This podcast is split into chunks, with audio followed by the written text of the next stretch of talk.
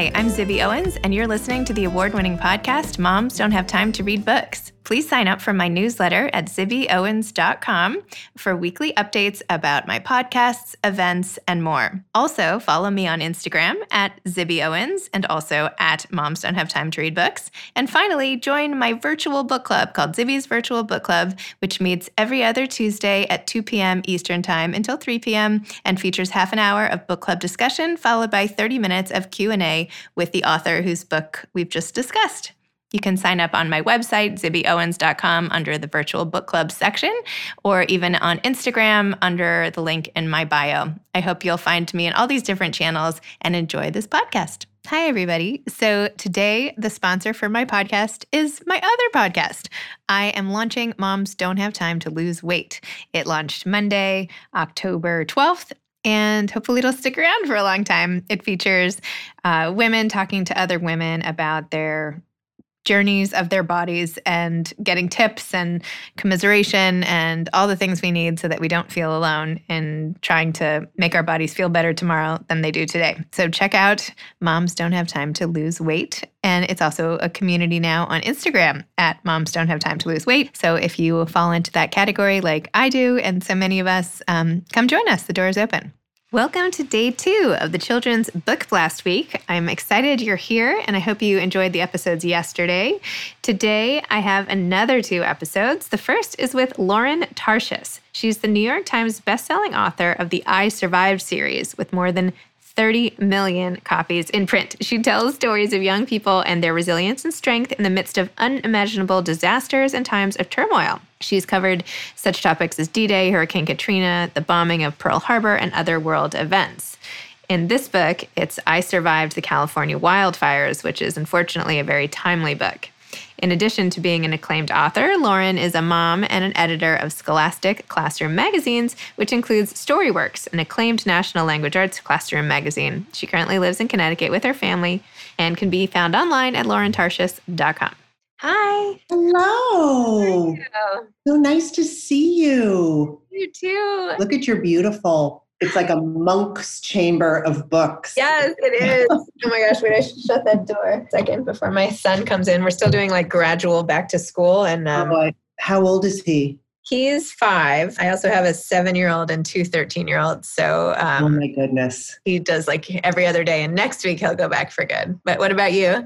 You have four we, kids too, right? We do, but they're much older. I feel like everyone but our oldest is home. It's like we're, we are sort of like a WeWork meets the Waltons. That's what I feel like the vibe I'm trying to, to create. So we've got our, my youngest is 16. So she's able to manage her hybrid schooling pretty independently. I my heart I thinking of your, you know, one year old particularly. They're in school though. I mean, it's crazy. They're doing Zoom in the afternoons, but the mornings at least they get to go and it's so Where, nice. Where to run around. We're in New York City and we just came back. you know, I have to tell you, I, I love your podcast so much. And I really, in my book club, and I list, often listen to you you were with us and this was before you know i was so i was so thrilled and honored when alex told me that i would be talking to you because we had it was very it was like a day it was very strangely serendipitous because it had been uh, maybe just a couple days after we had just gone wild over disappearing earth and we listened to you because we were just fascinated. Yeah that was great that book, like the last, in fact, I would love to like change the, t- the topic of our podcast. Let's talk about that, if that, because I'm sure everyone wants to hear my opinion about disappearing. but I, it really, I had never had the experience. It really, that last line of that book, it physically took my breath away. No, I get it. I get it. I mean, I actually listened to that book, which I don't always do. And I so did. I feel like I was like so immersed in it and like, I don't know, there's something about listening to books I don't know. It's almost like like you're more. I don't know. I can't explain it, but hopefully yeah. you know what I'm talking about. yeah, I actually like to toggle between them. It's very decadent, but I'll have like the the hard cover of that, and then listen to it and especially for that one because i read on a low level so i need like a lot of support so just having her pronounce all the names and the places you know the audio helping in that way then going back to the book what do you so. mean you read at a low level Well, meaning actually, I had I was a terrible reader. It's like the first thing I tell the children when I go to a school. I didn't read a book till I was fourteen, but that's really not. I mean, and obviously I read fine now, but I I do have trouble like synthesizing information. I have to, especially when I'm doing research, I'll have to read. You know, if I'm reading a real tome with a lot of dates and places and people. Anyway, it's it's quite ironic that I find like shocking that I find myself talking to you when I flash back to my childhood self. I actually tried to reach out to you like two years ago as when I first started my podcast because my daughter, who's now 13, had been reading your Japanese tsunami I survived book for school better. But anyway, her school, we were reading that together. And I was like, this book is amazing. I have to. And she's like, oh, do you think you can interview the author? I was like, I don't know. I'll try. But it was, I was so new to it. So I don't know. You did, you, did you come to me directly or did you go through Scholastic? No, I think I emailed you on your website or something. Oh, no, that um, makes me feel. There was a period of time my reader mail is a source because I try to answer everyone, and it's like it's a source of. As I'm getting older, I'm trying to like let go of shame and guilt, but it's like I'm I'm haunted by it because I try I like I I make you know I like I expend a large amount of energy and then still I hear from kids like, you never wrote me, you know, I never heard. anyway, well, I'm glad you forgave me. Yes, I forgave. No, and at the time I was so new to it. I think, you know, I didn't know to go to publicists and like now, you know, anyway. Well, I normally, you know, I would have leapt at the chance had oh. I, uh, had, been, had I been, you know, focused on it. Well, all to say, it's so nice to be able to talk to you. I can't believe you were saying you're a sort of a slower reader because the amount of research and information and the way you create environments makes everybody feel like they actually lived through all your stories. Like for real. Like I feel like I'm like traumatized after I finish reading because I'm like, oh my gosh, I feel like I just survived all this stuff. It's amazing. So how do you do it? Like how, first of all, how do you pick which I survived topics? How did you? I know I read somewhere that you had started it for your son Dylan on your website. You said that, but tell me about starting the whole series and and how you now pick which disasters to focus on? Okay. So definitely you're right. The series was inspired, I think, by both my experience as a mom of four kids, the my boys, my older my boys who were the older three, the middle two particularly were not interested in reading at all. So I was always in that situation that so many parents are of just constantly trying to find books that, that would you know light them up and this will be it and not not succeeding and at the same time you know for many years for 30 years which is uh, very staggering and now increasingly shocking number. I have worked at scholastic in the magazine division. There's my dog. And so in that role i have been I, I spend an enormous amount of time with teachers and in classrooms and with kids and trying to take topics that are generally considered i mean that are either not engaging inherently or far removed from the lives of our kids. You know if it's a story about the civil war or a story about korea anything to try to make those engaging. So i found that through the magazine work that anytime i had a real child or a fictional child and put them in the middle of the story those were the stories that their teachers wrote to me about and kids wanted to know more about. And so I was actually really surprised when I started to think about, you know, that there wasn't already a book series for that age, for that sort of third to fifth grade level that did that. Now, there, of course, there are wonderful narrative nonfiction books written by incredible authors, you know, like Deborah Hopkinson and Tanya Bold, Tanya Bold, and all these amazing authors. But there really wasn't anything in that between Magic Tree House and Lightning Thief there was mm. this gap in my you know for my for my sons. So i think the hybrid experience for me of being the parent and the you know the sort of author educator gave me that inspiration.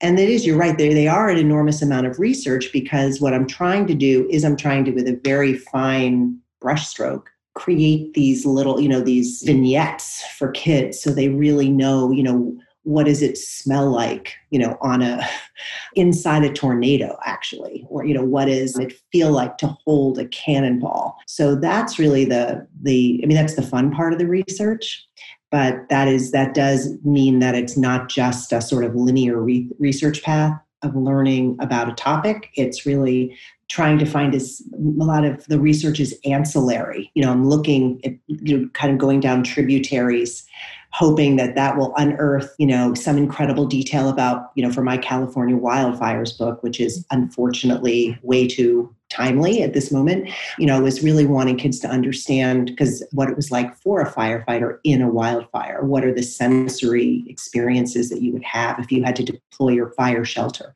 So you're interviewing people and reading, you know, very arcane firefighter blogs and you know trying to get as close to the the sources as you can whether it's a which is easier obviously for contemporary topics than it would be you know writing about ancient rome but it's really i mean that's definitely the most exciting part other than well the most exciting part is is being with kids and talking to you.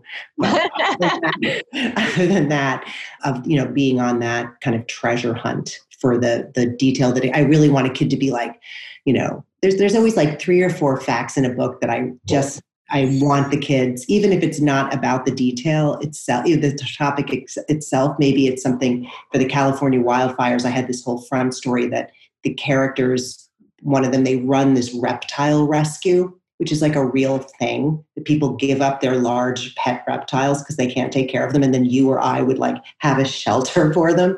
So details about like having a large monitor lizard that you're taking care of because i want kids to just you know that that breaks up that more the background information and all those facts that you also that i really want them to absorb. So it almost you know it's it's alternating between the boring facts or the just and these sparkling details that distract them from the fact that they're actually learning stuff. It's amazing. You should do this for grown-ups. I mean, yeah. it's, it's actually just an exercise in empathy is what you're doing. You're literally putting kids in other people's shoes and you're using it in like historical context, but it's really a gift. It's like, how can you imagine what life is like for someone else going through something hard?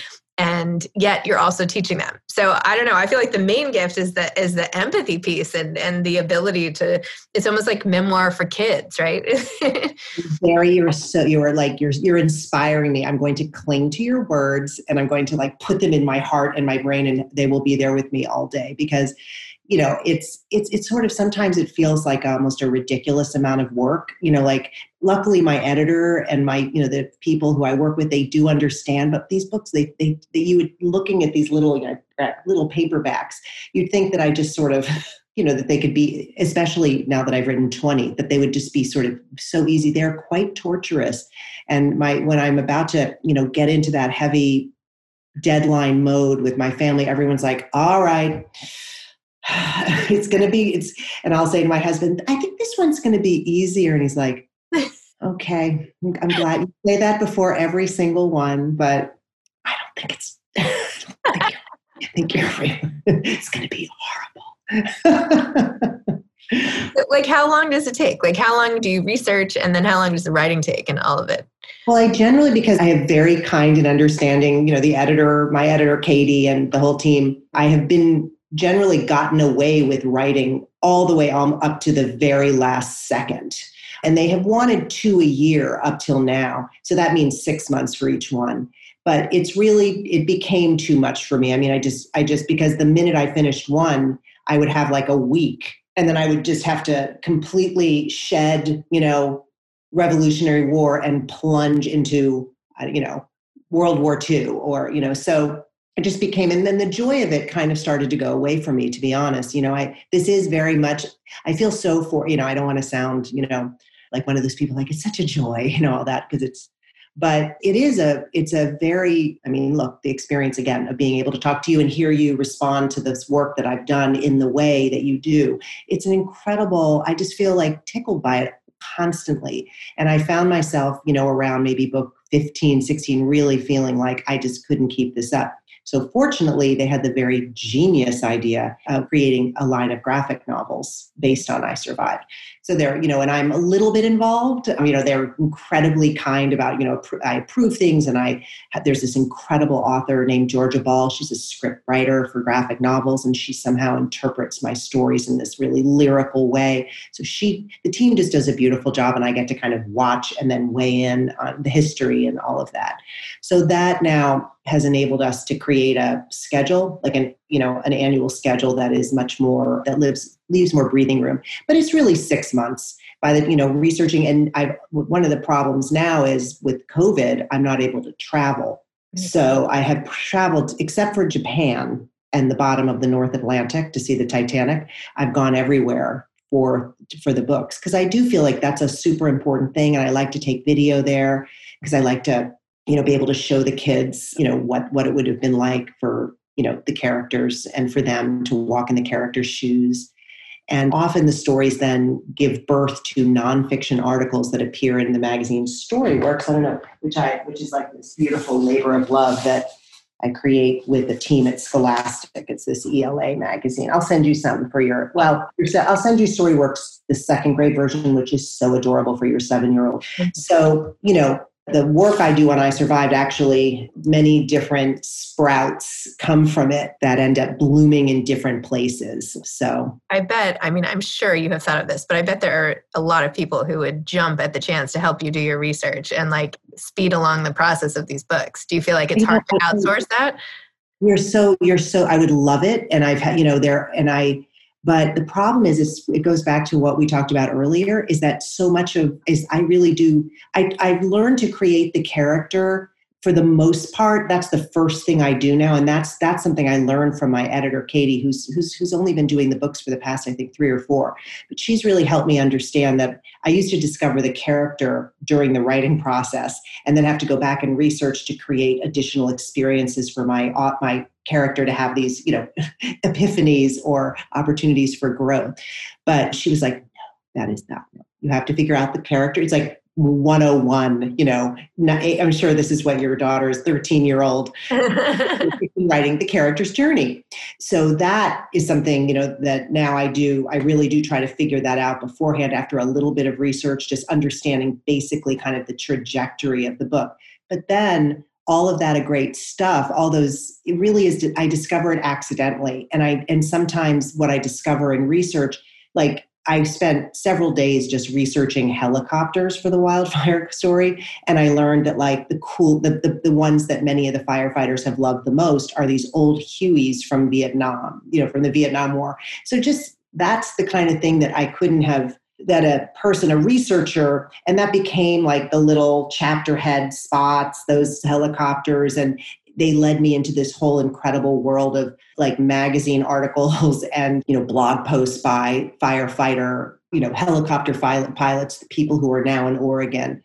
And that create helped me create these two characters that are you know one particular character in the book one of the firefighters is this woman who is just you know very badass who's the best helicopter pilot in their cal fire district what do you, I mean, I know the forest fires now are raging again. It's like unthinkable that, I mean, that your book would be coming out be this timely. I know you mentioned it, but like, how are you to say leveraging it sounds totally crude and commercial, but like, how are you?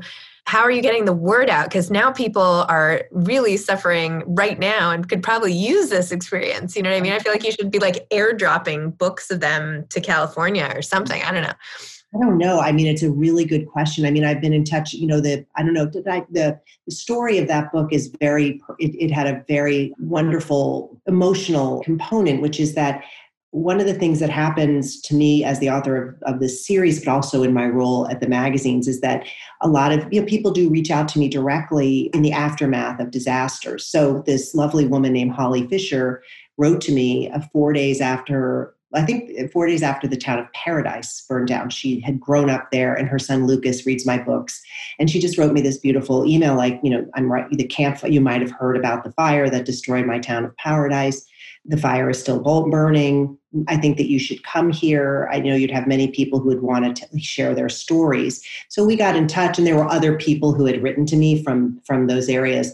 So a few months later, my three of the four kids and my husband and I went to Paradise, and we met Holly and her husband Josh, who's a firefighter who helped save people in a parking lot. You know, to, unbelievable. And they took us around the ruins of the town. And then we went back in the summer to kind of see how things were. And I wrote an article about it for the magazine and we created a video. And I wasn't really intending to write an I Survived book about it. But a lot of the kids said to me, Are you going to write about this? And then I thought, you know, I learned so much when I was there.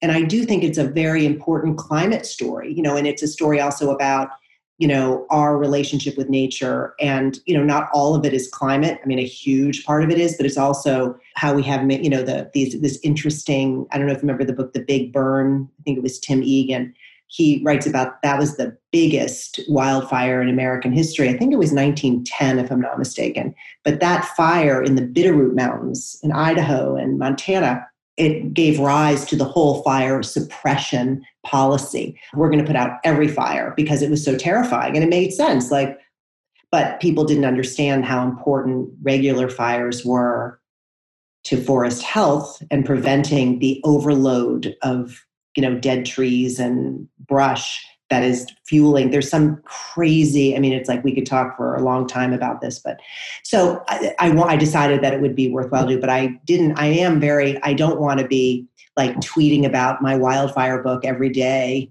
uh, you know now that the wildfire book is burning. And i think if you know if kids discover it I mean, I'm, I'm in touch with holly every day because they're in paradise their you know their house it survived nothing else in their neighborhood did and she's very involved in trying to rebuild fair paradise so it's tricky you know i don't want to be i feel like it's i'm really i know that that the people of paradise and those towns want people to know what happened to them mm-hmm. and share you know and to and and they were really you know the just the these these people fighting the fires all of that so i really want this to be about honoring them but i don't want to be like you know in any way. I mean i don't want people to and i don't want i don't think it's appropriate frankly for someone you know i don't imagine if i was a parent i would necessarily i mean even though there was the the fire fire book has a very happy ending of course and it's a very it's a story of resilience like all of them.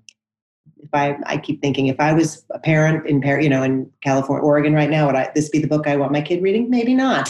So later you know when they can really connect. And for people elsewhere mm-hmm. to empathize and to really want to engage and help people in the back there's stuff on what you can do so that i think is is super important totally I sat down, I tried to read it to my two little guys, who, as I mentioned, are five and seven. And I started reading it, and they're like, But this is a fire. This is so scary. And I was like, Okay, I'm going to say this for my own kids. Okay, you're too young. Sorry. it's true. I mean, I think that I'm, a, I, I have to, you know, I'm, I'm continually, they are, my daughter never read, my daughter did, did not read my books. She was too scared. And I think that's. You know, I think these are really, these are books that are for certain kids who are not going to over identify. And so I, I hear you. I'm, you know, and I don't, you know, I recommend, you know, I don't recommend, you know, I, I, don't recommend them for very young kids. I'm shocked. I'll get letters from parents like, we just read that, we just read the 9-11 book together to our kindergartner. Have you ever thought about writing an adult version? Like I survive, you know, I mean, it would have to be, you know, repackaged, but I don't know. I just feel like these, there are a lot of grown-ups who could benefit from learning about the wildfires right now. We're learning about all these scenes and, you know, people a lot of grown-ups have such short attention spans now that almost i mean not that reading your younger kids books couldn't benefit them but i just feel like parents might be reluctant to read them on their own but right. But you have such great information and the sensibility behind them you know not that you need another project you're uh, overwhelmed as it is but i'm just saying like it's a unique skill to be able to take something that happens in the world and make it so relatable immediately that I feel like the world could really use even for grown-ups. That's all. Well, that's I, I think it would be. I you know I there are so many. I'm I'm a that's definitely my favorite genre. You know the great narrative nonfiction writers, and there's so many of them. Is it William Longview? I can never pronounce his name. William Longview. He writes for the Atlantic. He wrote the is it the Looming Tower? Tim Egan. There are just so many amazing authors who are doing this. And I read all of their books and I think, oh my gosh, you know, I, it would be sort of a dream to be able to spend a couple of years and and even there was this great book, and, and you're my I'm showing my age because I, I have zero short-term memory anymore. It's, it's quite a problem, although people seem to be fairly indulgent. But there's a great there's a great book I recommend, which is the kind of book I would love to write called This is Chance. Have you heard of this? No. About the Alaska earthquake. It just came out this past year. It's so wonderful. And the author, I can tell you, because it's I can tell you, the author, it's this 1962 earthquake that happened in Alaska, right when Alaska was sort of, you know, getting on solid ground as a state and, and Anchorage was sort of growing and and just pulls in all these wonderful tangents about Alaska, about the time period, and about this woman, Ginny Chance, who is the weather weather woman, and brought people hope and calm in the aftermath of this completely devastating earthquake and tsunami in Alaska. So the idea of bringing to life an, an, a little known event but also illuminating this large chapter of our history. And of course, there are all sorts of things that, all sorts of insights that are applicable to us today. So maybe I will. if you were going to write and I survived about something really awful from your own life, like what would that be about? Oh boy, that's a great question. No one's ever asked me that. From my own life, well, I think that I'm fortunate that I've as I always tell the kids, they're always like, Did you live through any of those disasters? So I always say, Well, I've seen a tornado from a distance and I've been through a bunch of hurricanes because you're on the East Coast and I've been in an earthquake, but it wasn't, you know, it wasn't, it was in California, but it wasn't a, you know, a huge one. So I've never felt that my life has been in danger through because of an event like the way my characters are. But I have been through one of our sons had, you know, was what had a, an illness that lasted a few years and he's great. So, you know, and fortunately it was not this dire, you know, thing like many people experience, but you know, the experience I think of of of your life shattering apart, which is what so many of the people now, so many people are experiencing at this moment, whether it's because of COVID directly or because of the economic collapse or because of now these fires you know that's something that i you know fortunately have not you know ever been through. But of course it's what we all you know we all know. I think that's what keeps me writing these stories in a lot of ways is we think we have all this control over that's what i've learned over and over these two big lessons. We think we have a lot of control and that we can really by being really careful or very planning in advance or disciplined or good that we can forestall something but we you know we can't. The other piece the flip side which is why i keep doing it because if you only focus on that first part it gets very grim is that i am really honestly like talking to holly fisher from paradise i hang up the phone with her and i just feel so like stronger. People go through those shattering events and you see it whether it's looking at you know what happened you know in during the holocaust or what happened during the chicago fire or you know these wild, you know, in paradise, people find the strength. You know, they go through a grieving process. It's really hard. It's not quick. For some people, it's, you know, terrible and agonizing and lengthy.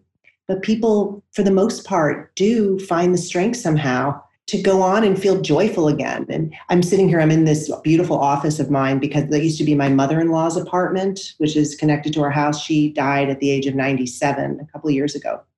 So she lived with us for 10 years and she was a survivor of World War One and a refugee. And she just had this a life that you cannot even, I mean, that should be a book. And one of my my one regret is that I didn't write her story because I didn't think she wanted me to. And it wasn't until the very end that it was clear that she would have liked that. Oh. she was going to write it herself. But she, I would wake up sometimes, and she was a real night owl. She would stay up until two in the morning, and she lived for many years in the Jewish ghetto of Shanghai during, you know, during World War II, and lost people in the Holocaust and all that. And I would, you know, get up in the middle of the night to get a drink of water, if one of my kids needed me, and I'd hear this noise coming from here, and it was her on the phone with like her friend Hilda in Rome, laughing, this joyful, you know, Hilda Hudal. And I would think, what, you know, with after all you've been through you know there's still a lot of joy. So that's i think you know what makes me happiest what really gives me a lot of satisfaction uh, you can imagine is when i hear from kids who go, who are going through difficult things and i learn they write to me or their parents write to me and they say that the books somehow you know kids who've been through difficult events find they connect with my characters and they find you know it's not a trauma to read it's not triggering them but it's actually bolstering them in some way. So I, I, I think, of course, every person reacts differently, but it, that's it's I've it's been a lesson. It's a constant lesson through all the research. You know, it's an inspiring takeaway. I mean, it's just super inspiring. That's what, and especially now, it's what people need. So, do you have any advice for aspiring authors? I think yes. I mean, I, I don't know what you think, but and I'd actually love at another time we'll have to talk because I'm curious on your take after speaking to so many authors. But you know, I don't consider myself you know a Julia Phillips like literary novelist, Alice Munro, you know, my heroes. But I really think of myself as a storyteller who is constantly working on her craft. Like I do embroidery. Here's my latest embroidery sampler that I did. it's very analogous. You know, it's like you learn these different stitches and you practice them. And, and you notice one like you'll I, in Julia's book or in you know one of the Alice I'll sort of see this amazing like look at this sentence and I'll look at write it down and study it. So i think that writing is something that is can be that is it can be learned and people improve. And that writing a you know the a, a few books that are bad and unpublishable is really part of that journey. So that's the advice you know just you have to start writing your bad books and kind of and and looking at those as part of the learning process I have heard from so many people, and it seems to me that the magic number is three. You have to write like three novels before, like the third one might sell, but the first two, you should just say, even though you think these are going to be like the great American novel, like it's okay if they don't sell at the end. Like most people have to write two full novels before they sell one. That's just my anecdotal. Yeah, I think you're totally right. And I also think, you know, the other piece of it is, that maybe it's different now because I think people see, you know, writing the world of, of writing and writers has changed so much over the past 20 years. And it's, you know, it's hard to make a living as a writer, right? So most I think the idea of taking it on and not be as upset, not be not being as obsessed with becoming a bestseller or become, you know, that saying this is something I want to do this is something I'm gonna do. I mean, that was sort of my, you know, I wrote like a really terrible first novel that I sent out like beautifully bound from Kinko's with a spiral to like, you know, and imagining like the movie rights and, you know, maybe they'll ask me to do a cameo. That's, it was terrible, you know, so, but it wasn't my dad who was a writer. He's a, he was a freelance writer when I was growing up, and he worked for magazines, very scrappy when you could make a sort of living as a freelance writer. My mom was a teacher, and that helped. But my dad loved what he did, and he did all kinds of, you know, all kind, you know, all nonfiction. And but he, I remember when I like proudly told him, you know, I was writing, you know, this this novel, and I was very stressed. I wanted to finish it. And, he, and, he, and my dad's the nicest guy in the whole world. He never says a mean word, but he kind of looked at me and he goes, "No one is waiting for your novel." and it was actually like no one cares if you finish it. So take time and make it good and and the idea of like wanting to finish something. So my two pieces of advice feel great and excited about your you know the books that you might consider bad. And then it is an ongoing learning process. So and that's what makes it i think that's what makes it satisfying. Amazing well, Lauren, I feel like our time is sort of up because I try to keep my show to 30 minutes, but I feel like I could sit here and chat books with you all day. And I hope that sometime we can like get together or something. I would love it. I would. I, I want to hear what your book club is reading and, you know, all the rest. So well, I just, your, your, your work is so wonderful. And I love, you know, I've loved listening to your podcast and it's very much, I sort of feel like I know you. So this is, so it's been a huge treat for me to be able to spend time with you. So yes, please stay in touch with me. right. Okay. Well, thank you, Lauren. I really appreciate it. Have a great day. Okay. Bye. Okay. Bye bye. Thanks for tuning in to day two of the Children's Book Blast Week. I hope you enjoyed today's episode. I know I enjoyed recording it. Don't forget to check out my new podcast, Moms Don't Have Time to Lose Weight. Pretty soon, moms won't have time to listen to podcasts and check out the Instagram community that goes along with it. And if you would like to join, please request to join. It's for anyone who wants to feel body better in their body tomorrow than they do today. And it's a supportive group of like-minded souls who just need the community to achieve their goals. Moms don't have time to lose weight. Thanks for listening to this episode of Moms Don't Have Time to Read Books. Don't forget to follow me on Instagram at Zibby Owens and at Moms Don't Have Time to Read Books. Also, sign up for my newsletter at zibbyowens.com and sign up for my virtual book club and meet lots of authors on Zoom every other week. Thanks so much to Steve and Ryan at Texture Sound for the sound editing. And thank you to Morning Moon Productions for providing this fantastic intro and outro music.